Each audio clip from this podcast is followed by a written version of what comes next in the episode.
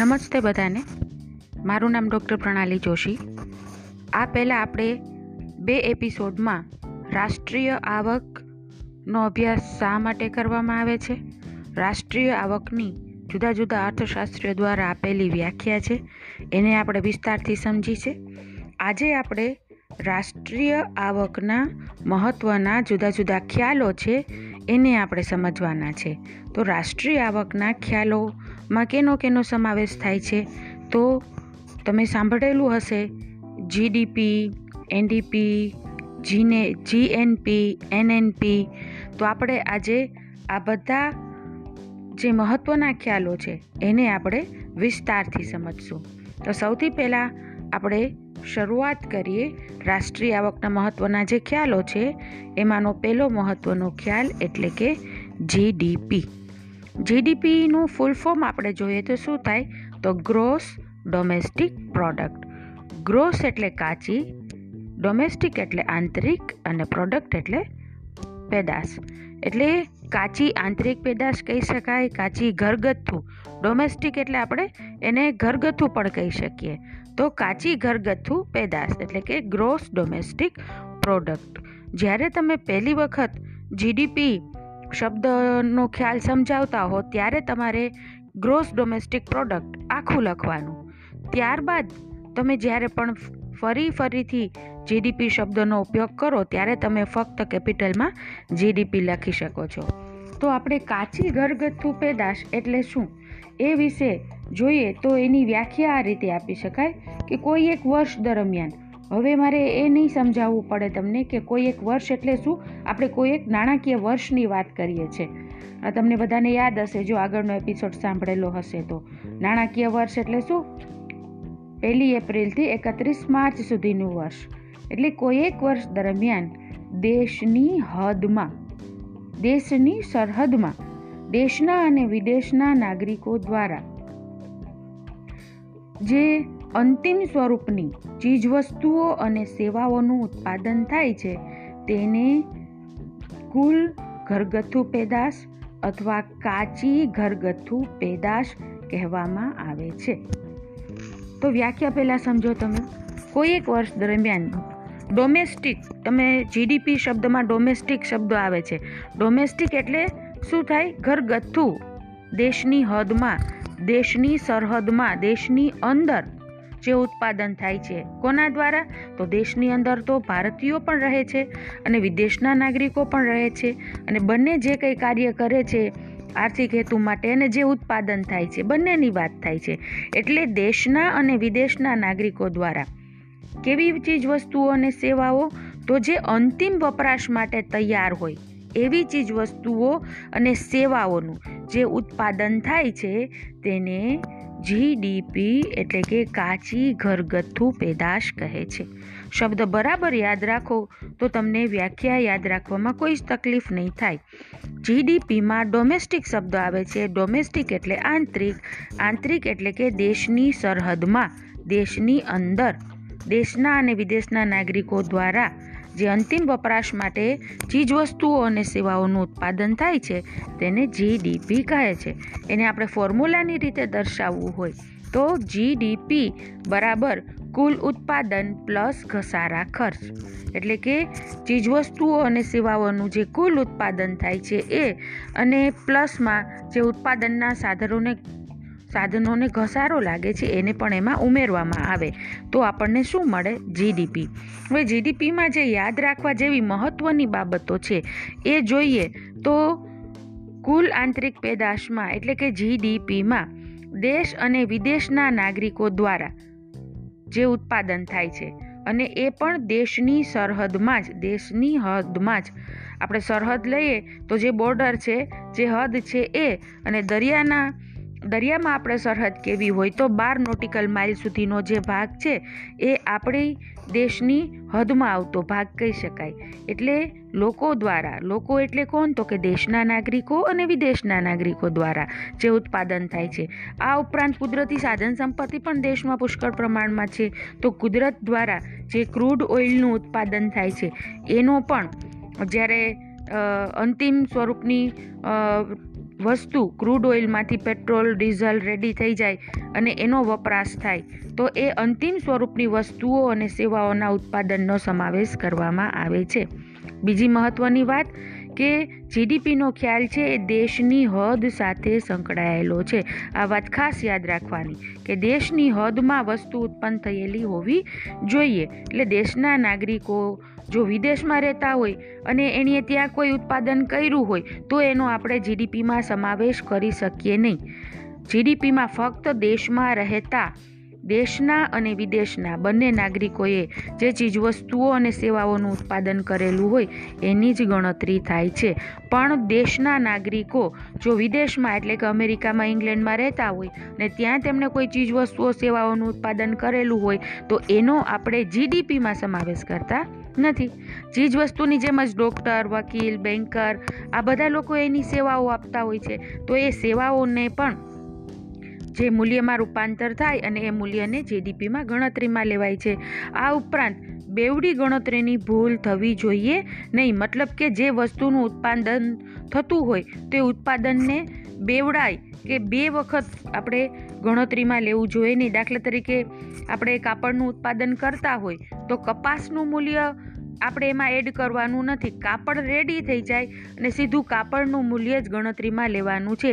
એના માટે જે કાચો માલ વપરાય છે ઉત્પાદન માટે, એની આપણે ગણતરી કરવામાં આવતી નથી. બજાર કિંમતના આધારે ગણતરી કરવામાં આવે તો એને બજાર કિંમતે જીડીપી એટલે કે જીડીપી એટ ફેક્ટર કોસ્ટ કહે છે. હવે ફેક્ટર કોસ્ટ એટલે શું? તો કે ઉત્પાદનના સાધનોને જે કંઈ ઉત્પાદન કરવા માટે વળતર ચૂકવવામાં આવેલું હોય અને એના આધારે વસ્તુનું જે કંઈ કિંમત નક્કી થઈ હોય, તો એને બજાર કિંમતના આધારે, એટલે કે બજાર કિંમતે, એટલે કે સાધન ખર્ચે, એટલે કે જીડીપી એટ ફેક્ટર કોસ્ટ કહેવાય. દાખલા તરીકે આપણે કોઈ બોલપેનનું ઉત્પાદન કરતા હોય, તો બોલપેનનું ઉત્પાદન કરવા માટે આપણે જમીન છે, એનો ઉપયોગ કર્યો હોય કારખાનાના મકાન તરીકે. પછી શ્રમિકનો ઉપયોગ, શ્રમિકના શ્રમનો ઉપયોગ કરેલો હોય. પછી એમાં કોઈએ મૂડી રોકેલી હોય. પછી નિયોજક કે એન્ટરપ્રિન્યોર છે એણે એમાં પોતાનો શું કહેવાય? બુદ્ધિશક્તિનો ઉપયોગ કરેલો હોય તો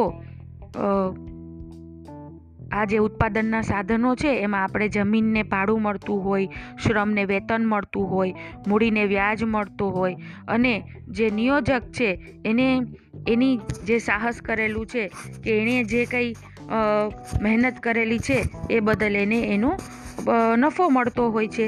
તો આવી રીતે એક બોલપેનની કિંમત દાખલા તરીકે દસ રૂપિયા નક્કી થાય છે. તો દસ રૂપિયા એ બોલપેનની કિંમત એ જીડીપી એટ ફેક્ટર કોસ્ટ કહેવાય. એવી જ રીતે જો વસ્તુની કિંમત છે એ બજાર ભાવે નક્કી થાય, તો આપણે એને જીડીપી એટ માર્કેટ પ્રાઇસ કહી શકીએ. માર્કેટ પ્રાઇસમાં કેનો સમાવેશ થાય? તો કે વસ્તુ જેવી બજારમાં જાય, જેવી માર્કેટમાં જાય. તો બોલપેન ઉપર સરકાર છે, એ ટેક્સ નાખશે. શું કામને સરકારને આપણે ટેક્સ ચૂકવવો જોઈએ? તો સરકાર આપણને જે આંતર માળખાકીય સુવિધાઓ પૂરી પાડે છે, સારા રસ્તા, વાહન વ્યવહાર સંદેશા વ્યવહાર જે કાંઈ આંતરિક સુવિધાઓ આપણને પૂરી પાડે છે, તો એ બદલ આપણે સરકારને ટેક્સ ચૂકવવો જોઈએ. એટલે એમાં આપણે જ્યારે ફેક્ટર કોસ્ટમાંથી માર્કેટ પ્રાઇસમાં કન્વર્ટ કરીએ, એટલે કે બજાર કિંમતમાં આપણે જ્યારે કન્વર્ટ કરીએ, તો એમાં ટેક્સ છે, એ નો છે ઉમેરો થાય છે. પણ સરકારને એવું થાય કે બોલપેનનો ઉપયોગ તો ભણવા માટે થાય છે. ભલે વિદ્યાર્થીઓ બધાએ એનો ઉપયોગ કરે, આપણે એની થોડીક ઓછી કિંમત રાખવી જોઈએ. અને સરકાર નિયોજકને જો સબસિડી પૂરી પાડે કે બીજી કોઈ વસ્તુમાં એને સબસિડી પૂરી પાડે, તો આપણે એની કિંમત છે એ એટલી એમાંથી બાદ કરી નાખવાની. એટલે કે બોલપેનની કિંમત છે એમાં ટેક્સ પ્લસ કરવાનો અને સબસિડી છે એને બાદ કરવાની. દાખલા તરીકે બોલપેનની કિંમત છે દસ રૂપિયા નક્કી થઈ છે. આપણે બે રૂપિયા સરકાર ટોક્સ, ટેક્સ લે છે. તો એમાં આપણે બે રૂપિયા ઉમેરશું એટલે દસ વત્તા બે એટલે બાર અને સરકાર એક રૂપિયો સબસિડી આપે છે તો સબસિડીને બાદ કરશું. એટલે બારમાંથી એક જાય તો અગિયાર. તો આ જે અગિયાર રૂપિયા બોલપેનની કિંમત આવી છે એ બજાર કિંમતે આપણે બોલપેનની કિંમત એટલે કે જીડીપી એટ માર્કેટ પ્રાઇસ તો આવી રીતે જીડીપી એટ ફેક્ટર કોસ્ટમાંથી જીડીપી એટ માર્કેટ પ્રાઇસમાં આપણે એને કન્વર્ટ કરી શકીએ. હવે આપણે જોઈએ એનડીપી હવે જીડીપીમાં શું હતું? G for gross D for domestic P for product તો એનડીપીમાં શું થશે? જે જી છે એને આપણે એનમાં કન્વર્ટ કરવાનું છે. જી એટલે ગ્રોસ ગ્રોસ એટલે કાચી, એન એટલે નેટ નેટ એટલે શુદ્ધ. તો જે કાચી પેદાશ છે એને શુદ્ધ પેદાશમાં બદલવાની છે. કંઈ જ નથી બીજું આમાં, સાવ જ ઇઝી ફોર્મ્યુલા છે આની. જો તમે શુદ્ધ આંતરિક પેદાશ એટલે કે નેટ ડોમેસ્ટિક પ્રોડક્ટ છે, એનો અર્થ તમે અહીંયા જુઓ તો વર્ષ દરમિયાન દેશની હદમાં, દેશના અને વિદેશના નાગરિકો દ્વારા કે સાધનો દ્વારા જે અંતિમ સ્વરૂપની ચીજવસ્તુઓ અને સેવાઓનું ઉત્પાદન થાય, તેમાંથી આપણે મૂડી સાધનોને લાગતા ઘસારાને બાદ કરીએ અને જે મૂલ્ય મળે તેને આપણે ચોખ્ખી આંતરિક પેદાશ કે શુદ્ધ આંતરિક પેદાશ કે એનડીપી એટલે કે નેટ ડોમેસ્ટિક પ્રોડક્ટ કહીએ છીએ. સમજાય છે? શું કહેવા માંગે છે? કોઈ એક વર્ષ દરમિયાન દેશની હદમાં જ દેશના ઉત્પાદનના સાધનો દ્વારા જે ચીજવસ્તુઓ અને સેવાઓનું ઉત્પાદન થઈ ગયું હોય, તેમાંથી ઉત્પાદનના સાધનોને લગતો ઘસારો બાદ કરીએ અને આપણને જે મળે એને આપણે શું કહી શકાય? એનડીપી તો ફોર્મ્યુલા જોવી હોય તો એનડીપી બરાબર જીડીપી માંથી આપણે ઘસારો ઘસારાને ઇંગ્લિશમાં શું કહેવાય? ડેપ્રિસિએશન જીડીપી માઇનસ ઘસારો. જીડીપીમાંથી આપણે ઘસારો બાદ કરીએ અને જે મળે એને એનડીપી કહેવાય. એટલે કે ઉત્પાદનની પ્રક્રિયા દરમિયાન વપરાશ કરવામાં આવે અને એને કારણે મશીનરી છે, યંત્રો છે, મકાનો છે, ઓજારો છે, એ બધા મૂડી સાધનોને ઘસારો લાગતો હોય છે. તો અમુક સમય પછી આ સાધનોને ઉત્પાદન માટે બિનઉપયોગી બની જતા હોય તો નવા સાધનો ખરીદવા પડે અથવા તો ઘણી વખત ટેકનોલોજી બદલાય તો આપણે નવી ટેકનોલોજી છે એ ખરીદવી પડે. આમ ઉત્પાદનની પ્રક્રિયા દરમિયાન સાધનોને જે ઘસારો લાગે છે એને કુલ આંતરિક પેદાશમાંથી એટલે કે જીડીપીમાંથી બાદ કરવામાં આવે, તો તેને ટૂંકમાં એનડીપી એટલે કે નેટ ડોમેસ્ટિક પ્રોડક્ટ કહે છે. બજાર કિંમતના આધારે ગણતરી કરવામાં આવે, તેને એનડીપી એટ ફેક્ટર કોસ્ટ કહે છે અને માર્કેટની કિંમતના આધારે ગણતરી કરવામાં આવે, તો એને એનડીપી એટ માર્કેટ પ્રાઇસ કહે છે. હવે આપણે જ્યારે જીડીપી અને એનડીપી એટલે કે ગ્રોસને નેટમાં ફેરવતા શીખી ગયા છે ગ્રોસ ટુ નેટ જીડીપીમાં જે જી છે, એને એનડીપીના એનમાં ફેરવવો હોય તો શું કરવાનું? ડેપ્રિશિએશન એટલે કે ઘસારાને બાદ કરવો જોઈએ. હવે પછીના એપિસોડમાં આપણે જીએનપી અને એનએનપી વિશે વિસ્તારથી સમજશું. Thank you